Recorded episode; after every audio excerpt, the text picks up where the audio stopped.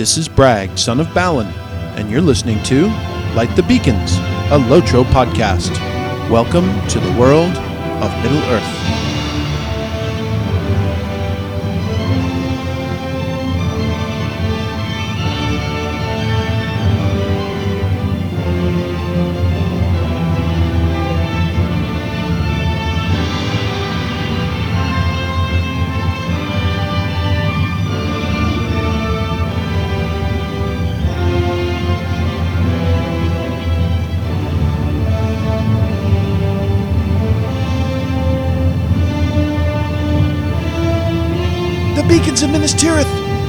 Beacons are lit! Lotro calls for aid. And Bragg shall answer. Jimmy Dean, welcome to Light the Bacon, a Lotro podcast focusing on the sizzling MMORPG Lord of the Rings Online, as well as related topics in books, movies, gaming, and the lore of Kevin Bacon. This is episode number 45, and I am your host, Pag of the Lonely Mountain, Lord of the Cloven Hoof, and Dwarf of Ill Repute.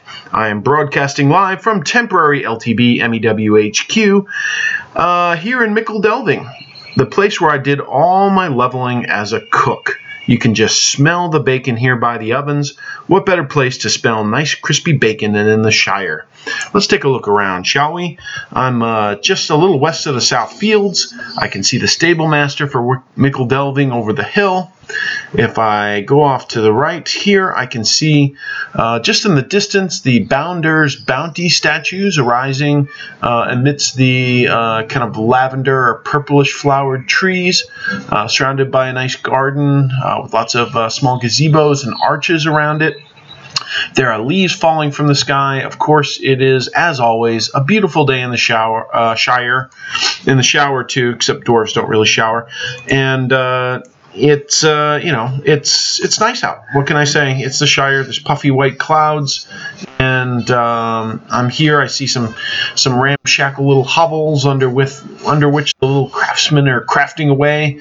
Uh, here I'm standing next to Petunia Greenhand, novice cook and taskmastress, who looked over all my recipes as a young fledgling cook. Uh, stick her, stuck her finger in them, tasted them, ate all the food in the bowl, and then pronounced them terrible, and sent me back to the ovens cooking again. So again, uh, what better place for a light the bacon episode than here in the Shire in Mickle Delving, the site of my old cookery. Uh, makes me want to break out the old, the old uh, whisk, whisk and and uh, and bowl, and maybe my mortar and pestle. I don't know, and start kneading some dough. We'll do something here, but uh, uh, for now, let's just move on to our second bacon.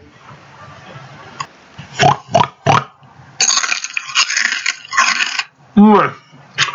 Have a couple slabs of bacon here and move on to our second bacon, eggs and bach. Uh, review of our agenda. First, it's time for CRAP. Correction, corrections, retractions, and apologies from last week. Uh, last episode, we offended air potatoes, Minas Tirith, aesthetic detractors, fantasy sports league players, Hobnanigans purists, lepers, unbelievers, and Donald Trump backers. Hmm.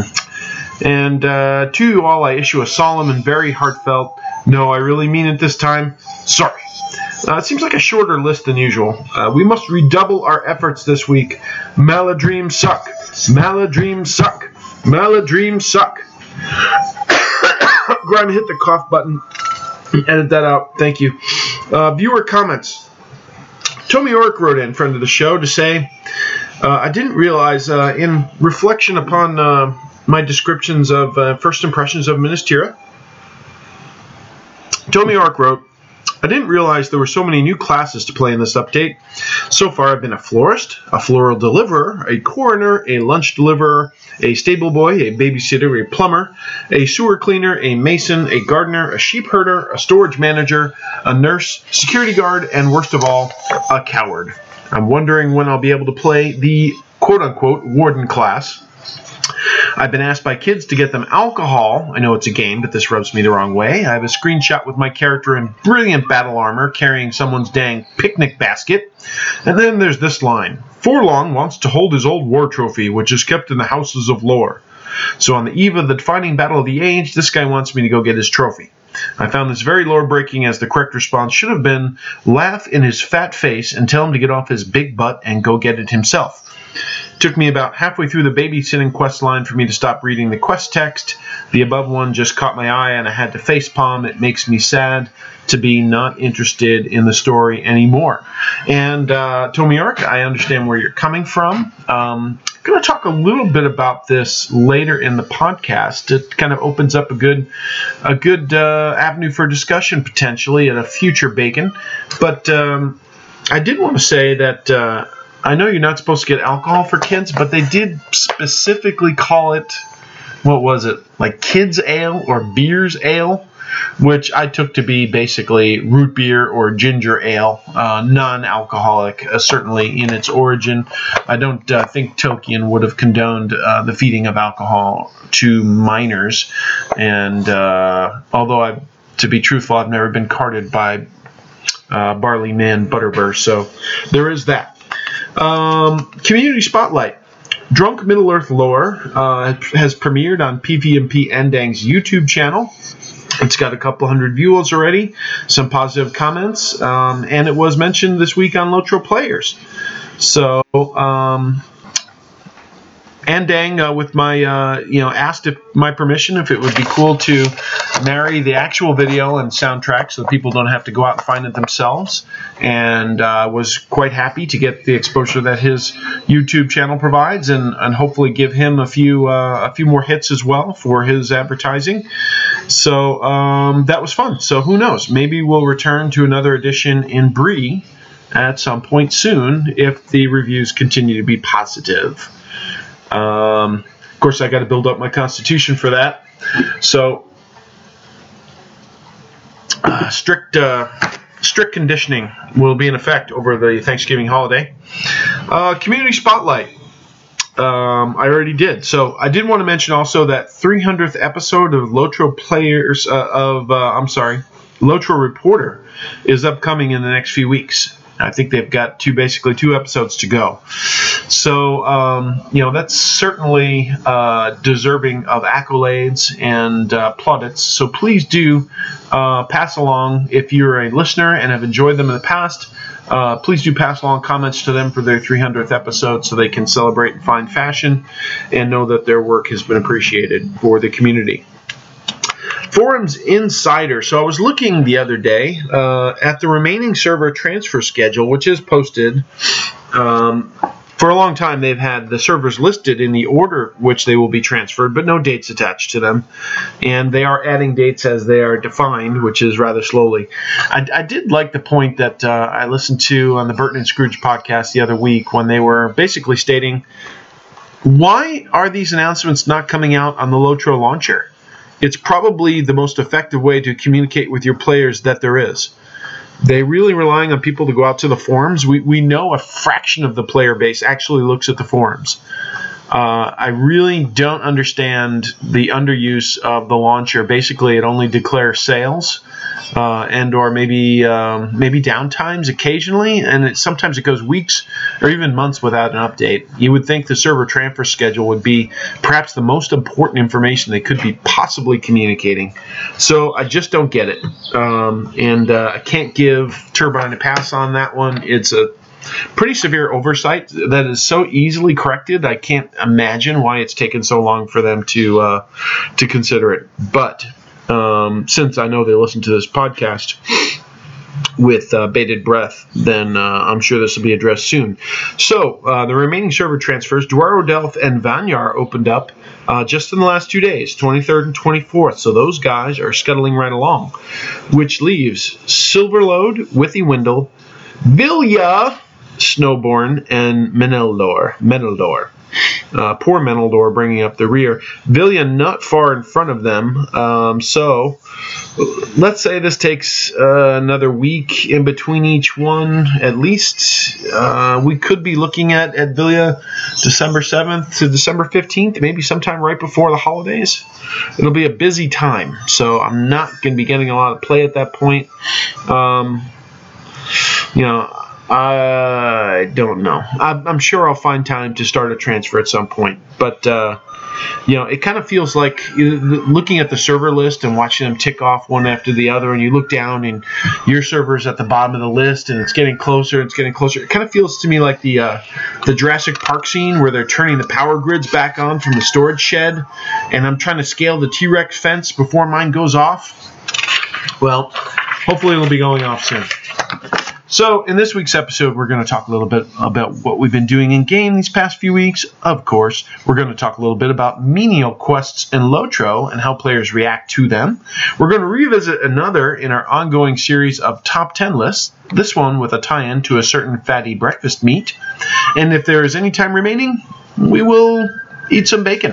What else are we going to do?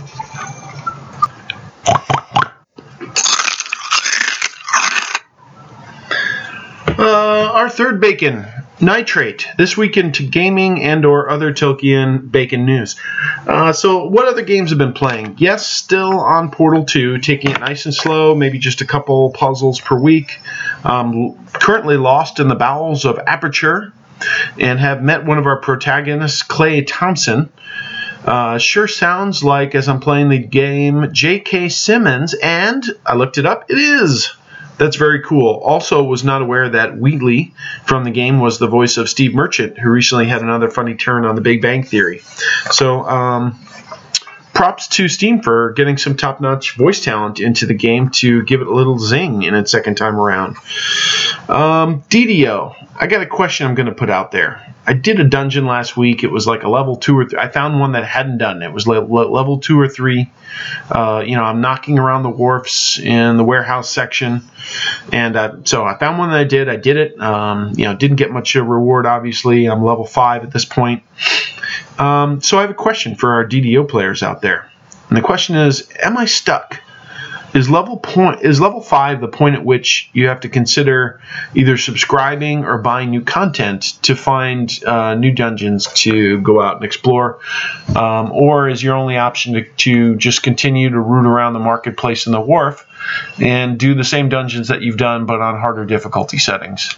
I'm hoping that's not the case um, hoping that there still is content for level fives, which is free to play. But uh, I don't know. Haven't looked around. Haven't found it. Clue me in. Uh, where should I be going at level 5 in DDO at this point? Uh, Secret World, I did one epic quest in the Savage Coast. Uh, there was an encounter uh, where I saw a guy. I was like, he looks pretty tough. I think I can beat him. And I could, except as soon as you engage him, he summons two ads out of the ground, and uh, I got smoked. So uh, three seems to be too many for the Savage Coast for me at my current ability level.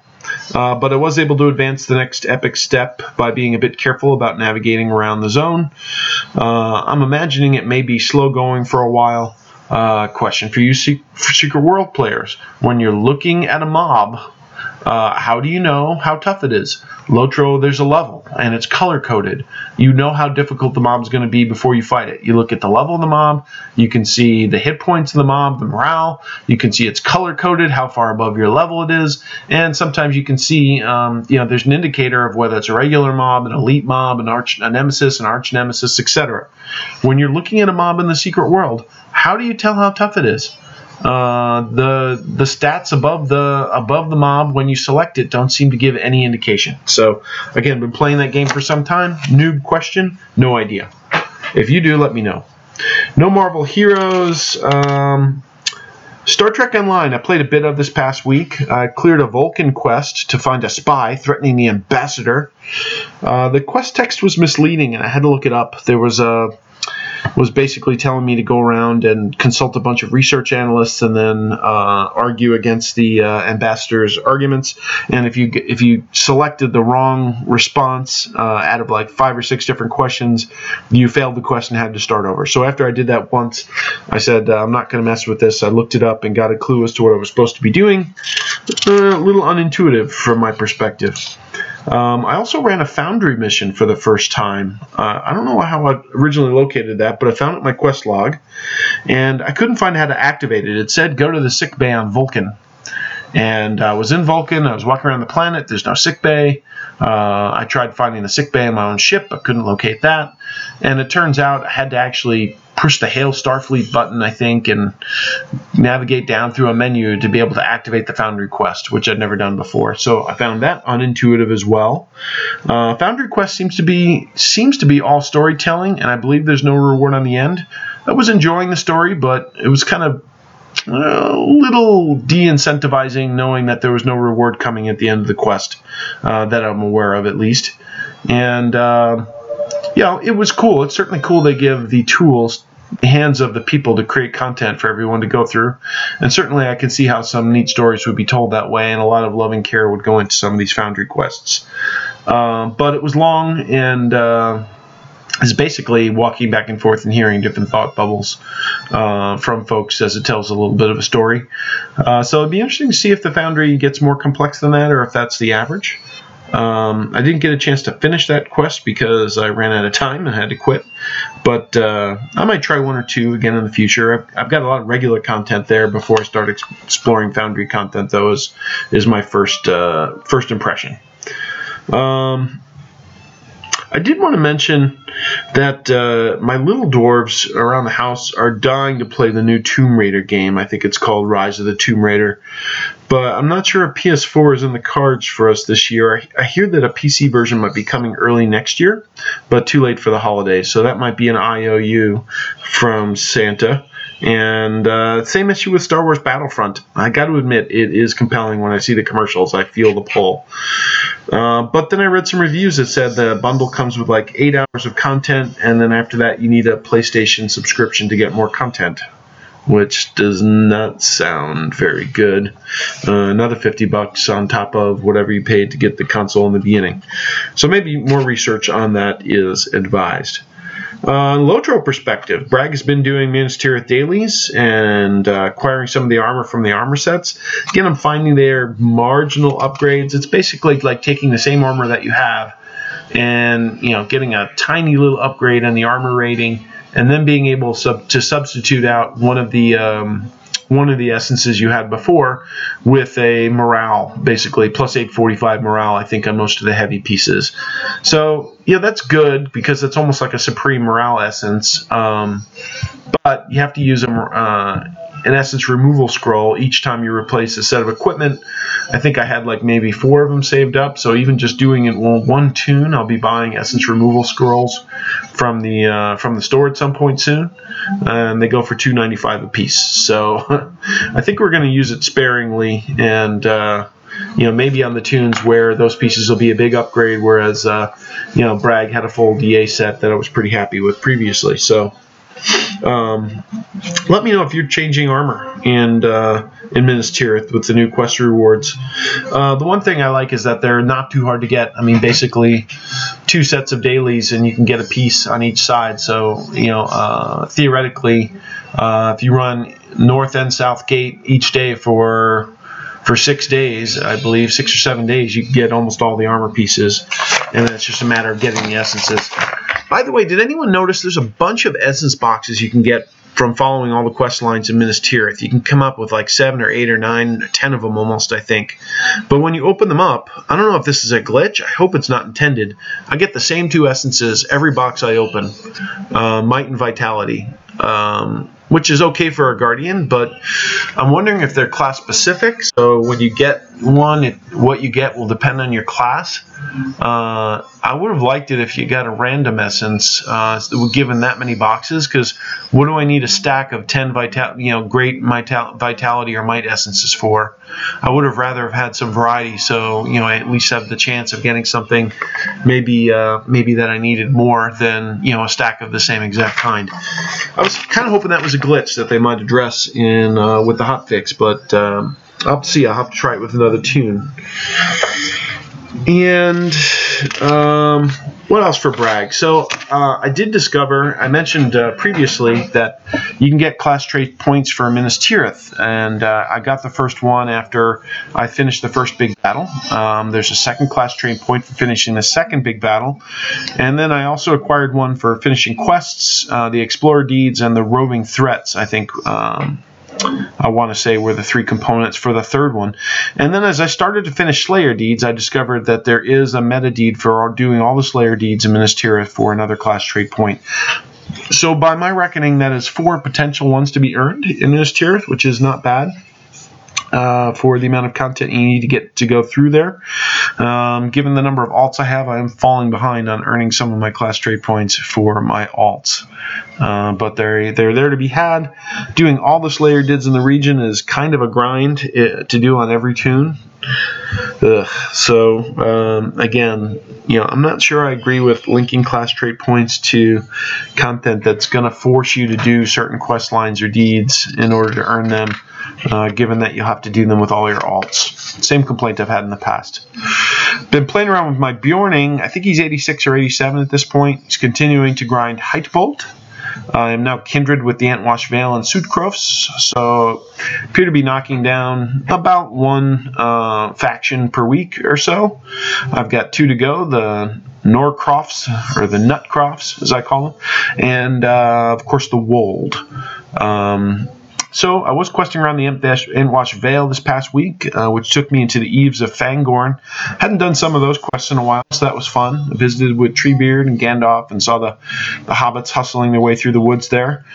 and I also did one of the few instances in the game that features, um, well, there, there are a, a, bunch, obviously, around Rohan uh, that you'll feature, but this one was a little different. Uh, Saving the Mearas, I think it was called, and uh, it's the one where the Thane of the town in the northwest corner of the Entwash Vale that got destroyed warns you that there are orcs hunting down the the Mearas herds that are ranging the plain, and asks you to go save them. And so you you get into the instance, and the the wild horses are running around in kind of a tight knit area, and waves of orcs come at them and start attacking them. And, so, and some of the horses help you fight them off, including uh, Shadowfax, of course.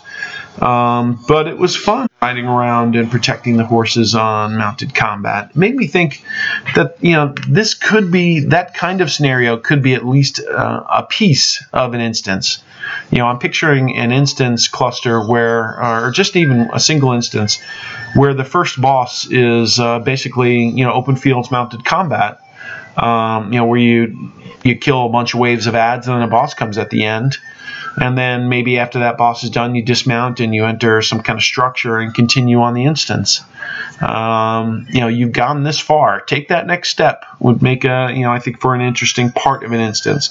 Even if it was just, you know, even if it was easier, it was hard to balance, you could make it a little easier and just have something different. It's only the first boss. It's not that big of a deal. Um, you know, make the players hone their skills and become more skilled on mounted combat. Learn how to use the interactive skills of mounted combat to help their fellows. You know, nobody does that because you don't need to. Um, so that was the idea I had on that, and um, uh, I did like that instance. It was uh, it was different and fun. And what was the other thing I wanted to say about it? Yeah, cool fighting along Shadowfax. So enjoyed it. Um, my Cappy I've started questing in Minas Tirith with. So this is my first first tune, second tune to go through those quest lines, and uh, he's maybe halfway through the quest lines of Minas Tirith, uh, so making some progress. I did notice, you know, it's time to quit when you start quit reading the, the quest text because it becomes no fun. At that point, it's just grinding and running back and forth. You know, sometimes that happens on my third or fourth tune where I'm not as interested in the quest text. But you would think for the second one, I'd still uh, want to be reminded about the details of the story. So then it's time to take a break and do something else. Um, my lore master has been turning in tasks in Ithilien for the Southern Rangers the Rangers of Ithilien. My Burg has been turning tasks in Pelargir, and he'll get back to earning Vanguard of Central Gondor at some point. Um, Hunter is still questing in the Stonedeans, and my other folks have not done much lately. So that's what's been going on in this neck of the woods. Let's hear what is up in our next bacon.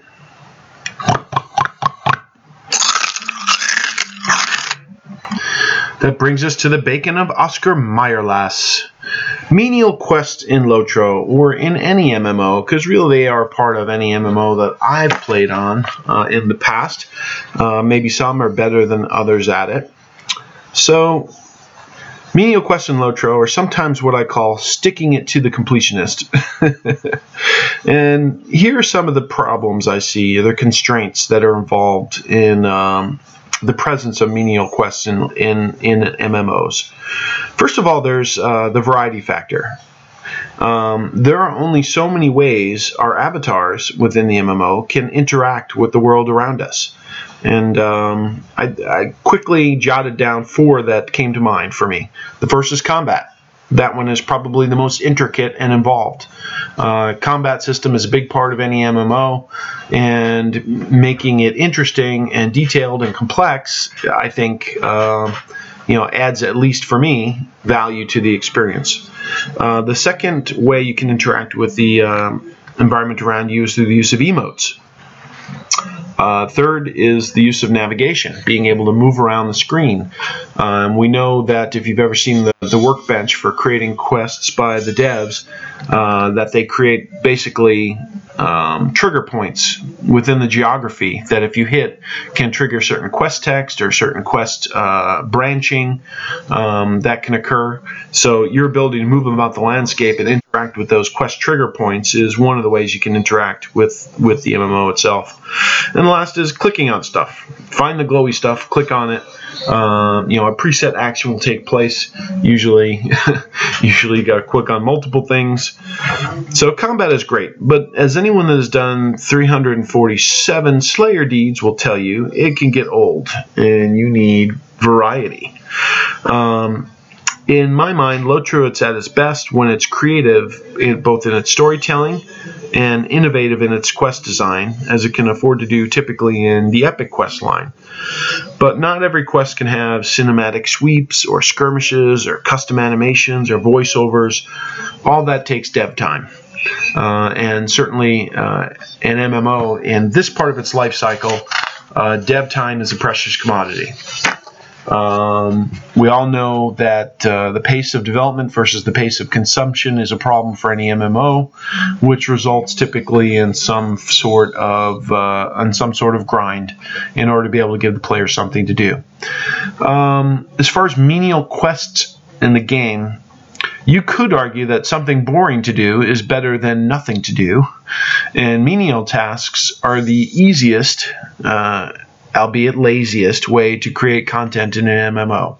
It does not take a lot of advanced programming and or skill to be able to create a typical menial task quest.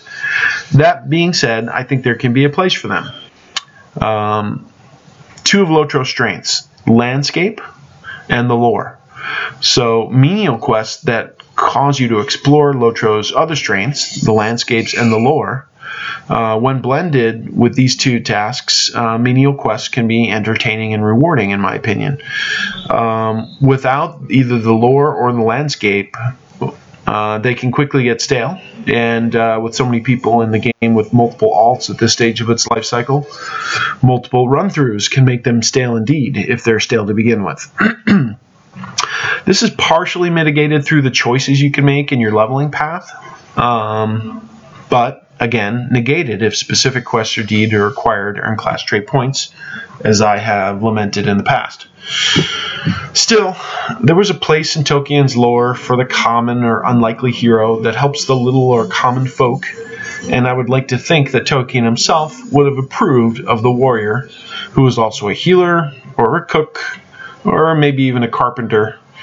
Uh, though if they ever ask me to find and collect 24 nails again, like they did in Galtrev, I may change my tune. You know, I talked previously about how the menial quests in Minas Tirith uh, were engaging me as far as the storyline was concerned. So I think different people can bring different experiences to it. What I liked about them was how they uh, invited me to explore the uh, environment that Turbine had created for me in Minas Tirith, and I did enjoy that experience. But I certainly can see how other people might have found it less than heroic. And uh, again, I think the answer is in balance. Speaking of balance, let's move on to our next bacon Maple Rimon.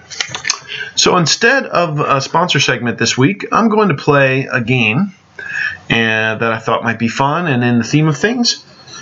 Six Degrees of Kevin Bacon. To link uh, Kevin Bacon to Grima Wormtongue. What? Grime is giving me the, the smirk over here. It's tough to see a smirk sometimes. It looks like you know his regular expression, but if you get to know him, which I don't recommend, you you'll certainly uh, you know appreciate the the fine line. Uh, I don't. He thinks I can't do it. Uh, Grima, watch me. Okay, ready?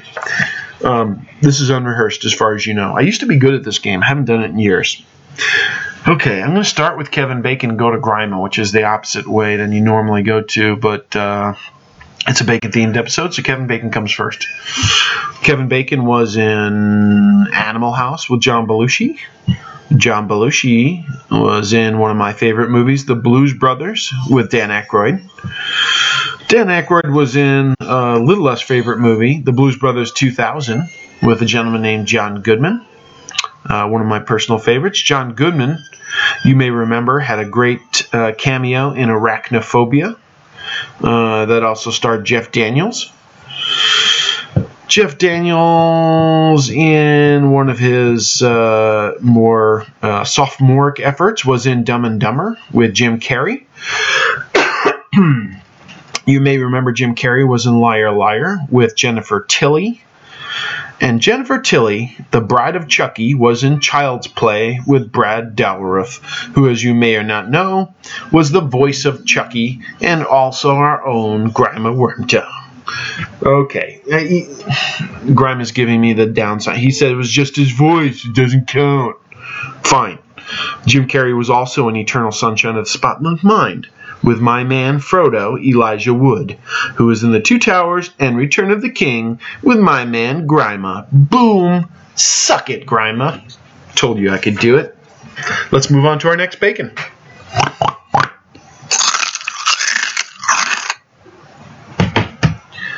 Uh, the sixth bacon, Canadian.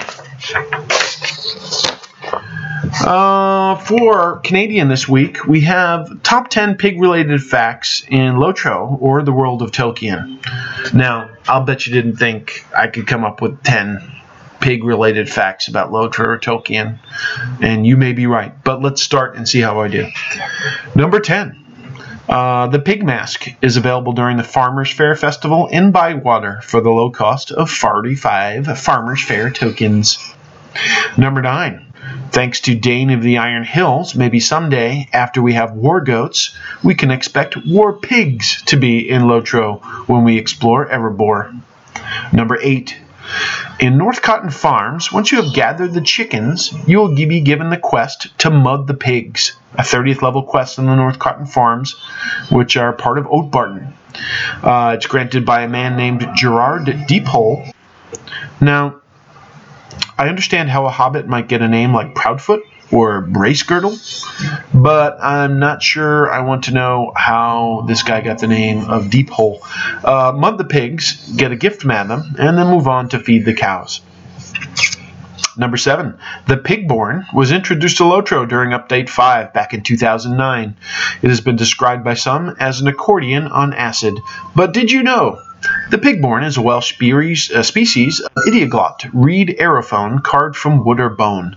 The name translates literally as pipe horn and was used in Welsh folk music as early as the 10th century, which I'm sure is why it would have appealed to Tolkien and uh, the tie ins with Middle Earth and the Welsh and Wales. Uh, number six, cook recipes in Lotro contain at least eight recipes uh, with bacon, including bacon wrapped flapjacks, flounder with bacon, bacon turnip mash, bacon wrapped roast partridge, turnip bacon turnovers, turnip and bacon casseroles, and of course, plain old delicious crispy bacon, which, if you crit it, is equal to superior delicious crispy bacon. That sounds awesome. Um, now, superior delicious crispy bacon, you might know, uh, your character plus to 18 agility.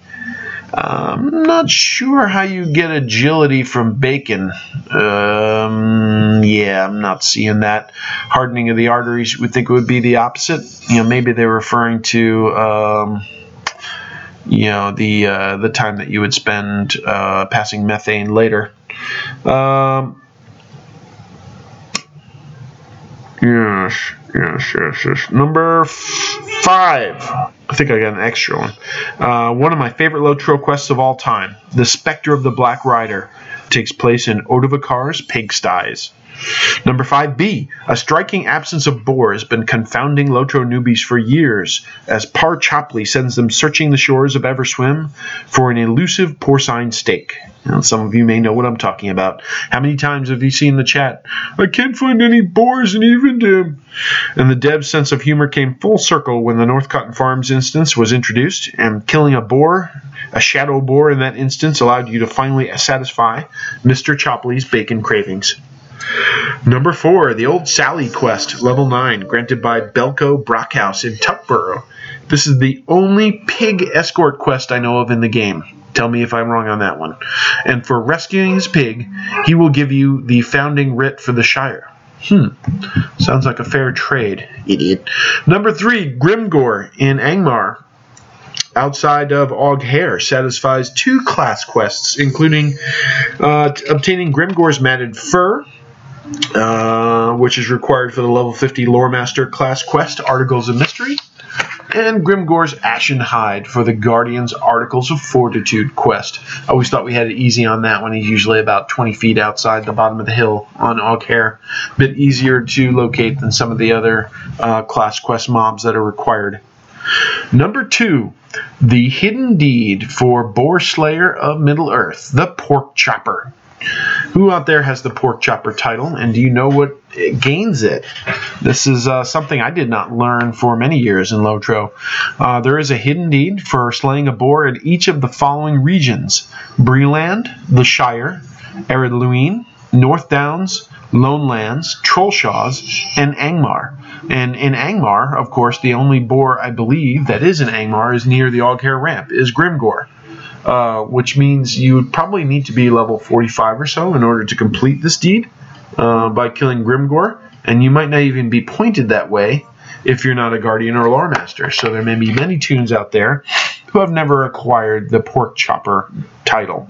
Uh, and uh, at one point, I believe it was worth 50 turbine points, and they scaled it way back to 10 because people were doing it across like eight or nine toons, and then. Um, and uh, then trading those points in for quest packs. and number one, Old Bloodtusk might scare newbie characters in our chat, but the biggest boar baddie in Lotro appears via private instance out of Aldburg uh, in discovering the hidden origins of the Boar Tusk Orc clan in the Eastfold, the Boar of Everholt that once terrorized the Firien Wood in Rohan. It was a monstrous beast that inhabited Everholt in the Firien Wood. The great hunter Folca of Rohan, having rid his country of the orcs, set out to hunt down the boar. He succeeded, but received a mortal tusk wound that brought his kingship to an end. At 72, 72k morale, he is the biggest, baddest slab of back bacon that I can think of in the game.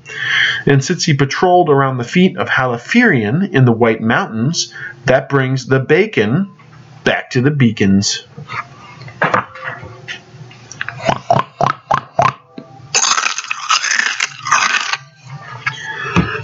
it's the seventh bacon, Halifiri smoked bacon. In closing, it's time for breakfast. That brings us to the end of the 45th episode of Light the Bacon. I would love to hear your plaudits, feedback, rants, diatribes, and most of all, your constructive critique. You can contact me at bragsonofbalin at gmail.com. That's brag with, uh, with one B, that stands for bacon on Facebook or Twitter at Brag of Balin, or my website at lightthebacon.com, where you can post comments directly on the podcast. I kindly request you take the time to create an iTunes review about the quality of my bacon if you were so inclined. I would very much appreciate it.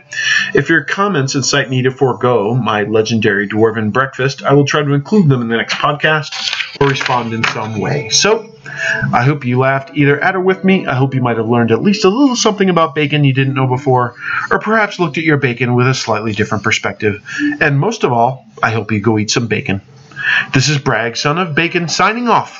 Bacon Kazad. And remember, the next time you make a leftover turkey sandwich with a crusty white toast, scrape of mayo, crisp lettuce, sliced tomato, maybe some stuffing, mashed potato, and cranberry in there to make it carbolicious, you could make it into a toasty club sandwich if you remember to light the bacon.